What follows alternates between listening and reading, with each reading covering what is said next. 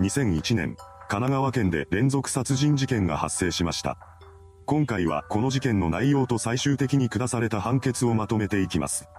後に事件を主導することになる男、庄司光一は定職にもつかずにギャンブル漬けの生活を送っていました。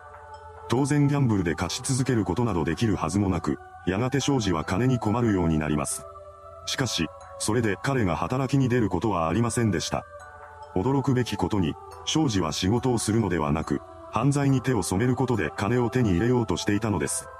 そうして彼が画策した犯行内容は強盗でした。しかも、この犯行を計画する過程で庄司はついでに性欲も満たしたいと考えるようになります。そこで彼はターゲットを知り合いの女性に絞り、強姦した上で金銭を奪い取ることを決めました。庄司は犯罪者になることに何の抵抗も持っていない異常人物だったのです。2000年5月、彼は東京都江戸川区に住む当時60歳の知人女性 A さん宅を訪れます。そして計画通り、家にあげてもらったところで、彼女に襲いかかりました。強姦を終えた庄司は本来の目的である金銭の要求をします。そうして彼は現金約12万円とキャッシュカード2枚を奪い取り、現場から逃走していきました。その後、庄司は奪い取ったキャッシュカードを使って A さんの銀行口座から現金425万円を引き出しています。このようにして大金を手に入れた彼は遊び歩くようになりました。そして犯行の翌月にスナックで働く女性山本明夫と知り合います。庄司は彼女のことをとても気に入っていたようです。ただ、この時点で山本はすでに結婚しており、家庭を持っていました。それでも庄司は気にせずにアプローチを重ねていきます。その結果、山本も庄司に惹かれるようになっていき、ついには交際をスタートさせました。しかも、このタイミングで山本は駆け落ちを決めたようです。こうして恋人関係になった二人は一緒に陶芸教室を開くことにします。しかし、この事業が思った以上にうまくいかず、やがて彼らは生活に困るようになりました。この時には A さんから奪った金銭もほとんどなくなっていたそうです。そこで庄司は再び犯罪に手を染めることにします。彼は交際相手の山本と共謀して彼女の知人から100万円を超える大金を騙し取りました。さらに、8月31日と9月29日には横浜市内に立つ他人の家に侵入し、現金を盗み取った上で証拠隠滅のために現場に火を放つという凶悪事件を起こしています。これら一連の事件を知った警察はすぐに捜査を開始しました。この時、庄司と山本は一箇所に長居せずに各地を転々とする生活を送っていたようです。そして行く先々で窃盗や無線宿泊を繰り返していました。そのようにして数々の犯罪に手を染めていた二人ですが、逮捕されることに対する不安や恐怖でかなりのストレスがあったのかもしれません。彼らは祈祷師の元を訪れて人生相談をすることにしました。こうして訪れた先で庄司は祈祷師から次のようなお告げを受けています。世の中に出るためには、5つの扉の鍵を開けなければならない。押さえつけている5つのあだなすものを排除しなければならない。このお告げをわかりやすく言い換えると、人生を良くするためには邪魔をしている5つの障害を取り除かなければならないというものになります。ですが、庄司はこうしたまともな解釈をしませんでした。何を思ったのか、彼は祈祷師からのお告げを、5人殺害すれば全てがいい方向に動き出すという意味だと捉えてしまったのです。庄司はこの解釈を山本に話し、彼女の知人から5人の人を選んで殺害することを提案します。この時点で庄司に浸水しきっていた山本はこの提案を受け入れてしまいました。2001年8月28日、山本が神奈川県大和市に住む当時54歳の知人女性林博子さんの自宅を訪れます。山本は家に上がる時に玄関の鍵を開けたままの状態にしておきました。外で待機している庄司が後から入ってくる三段になっていたからです。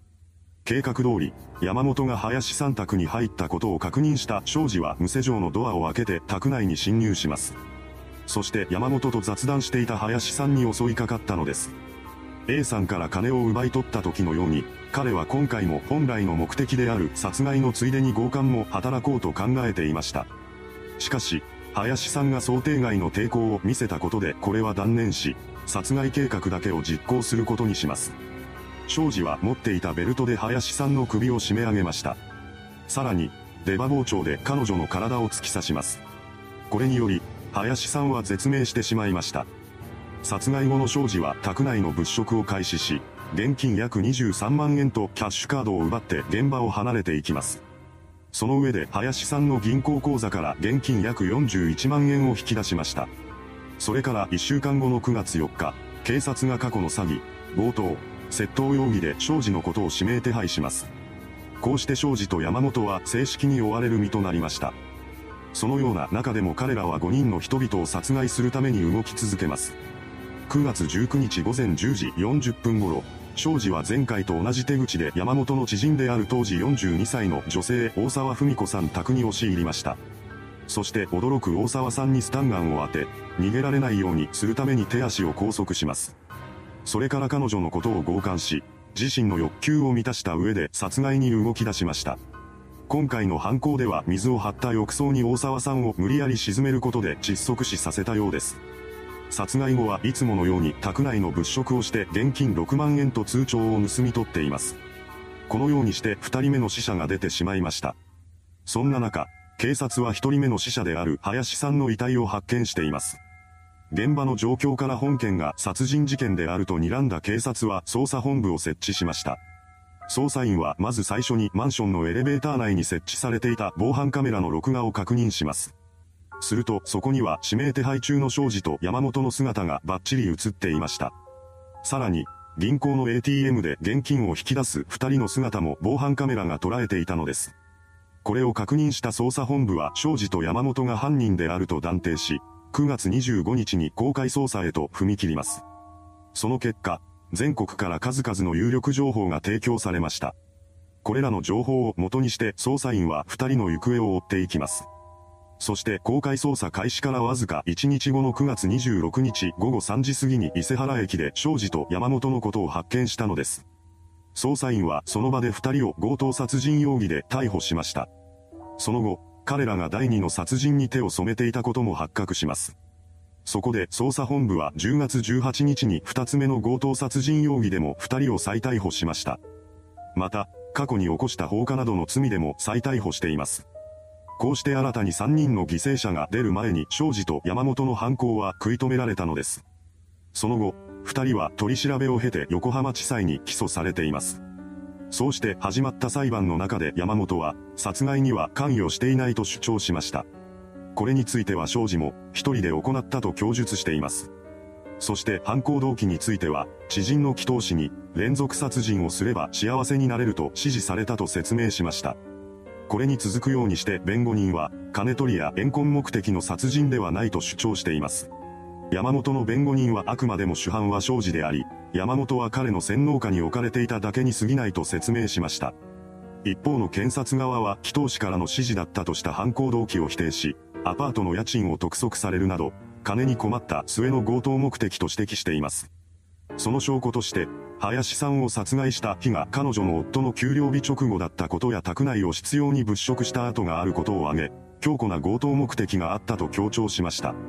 また、重犯の山本に関しては犯行計画に積極的に加わったことを指摘し、彼女のことをこう非難しています。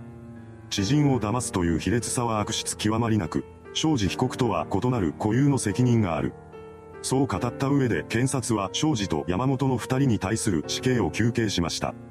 判決公判は事件から1年半後の2003年4月30日に開かれています。そこで横浜地裁は庄司のことを犯罪熟練者と呼び、私利私欲から出た極悪非道の犯行で、反省の情も見られない。終始主導的な役割を担うなど、犯した罪はあまりにも深いとして彼に死刑を言い渡しました。もう一人の犯人である山本については、顔見知りの被害者を油断させるなど、山本被告なくしてありえなかった犯罪と非難しています。その一方で、庄司被告の指示に従い行動した。立場は従属的で、庄司被告の責任とは格段の差があると認定し、彼女に検察側の求刑を下回る無期懲役を言い渡しました。この判決を耳にした庄司は山本の方を向いて笑いかけたそうです。彼はこの笑みについて、山本が死刑にならなくてよかったという意味だったと語っています。とはいえ、これはまだ一審の判決に過ぎません。ここで判決は確定せずにその後も控訴審で争われることになりました。控訴審判決公判は2004年9月7日に開かれています。そこで東京高裁は一審判決を支持して両被告の控訴を棄却しました。この判決を不服とした二人は最高裁に上告するも、後になって山本は上告を取り下げています。そのため彼女の無期懲役がここで確定し、庄司だけが最高裁まで争うことになりました。上告審判決公判は事件から6年後の2007年11月6日に開かれています。そこで最高裁は、何ら落ち度のない女性たちを強姦し、金品を摂取した上で殺害したことは凶悪である。わずか3週間のうちに連続的に刊行され、地域に与えた衝撃も計り知れないと刑事責任の重大性を指摘し、上告を棄却しました。これによって庄司の死刑が確定しています。死刑囚となった彼は東京拘置所に収監され、執行の日を待つだけの生活を送ることになりました。庄司の死刑は確定から12年後の2019年8月2日に執行されています。これは令和改元後初の死刑執行だったようです。いかがでしたでしょうか？祈祷師からのお告げを連続殺人の指示と捉えた男が交際していた女と共に起こした数々の凶悪事件。ただ、実際の犯行では金銭を強奪したり強姦に及んだりもしているため、祈祷師からのお告げという犯行動機は疑問視されています。裁判では主犯格の男に対して犯罪熟練者という言葉が使われたことで話題を呼んだようです。それではご視聴ありがとうございました。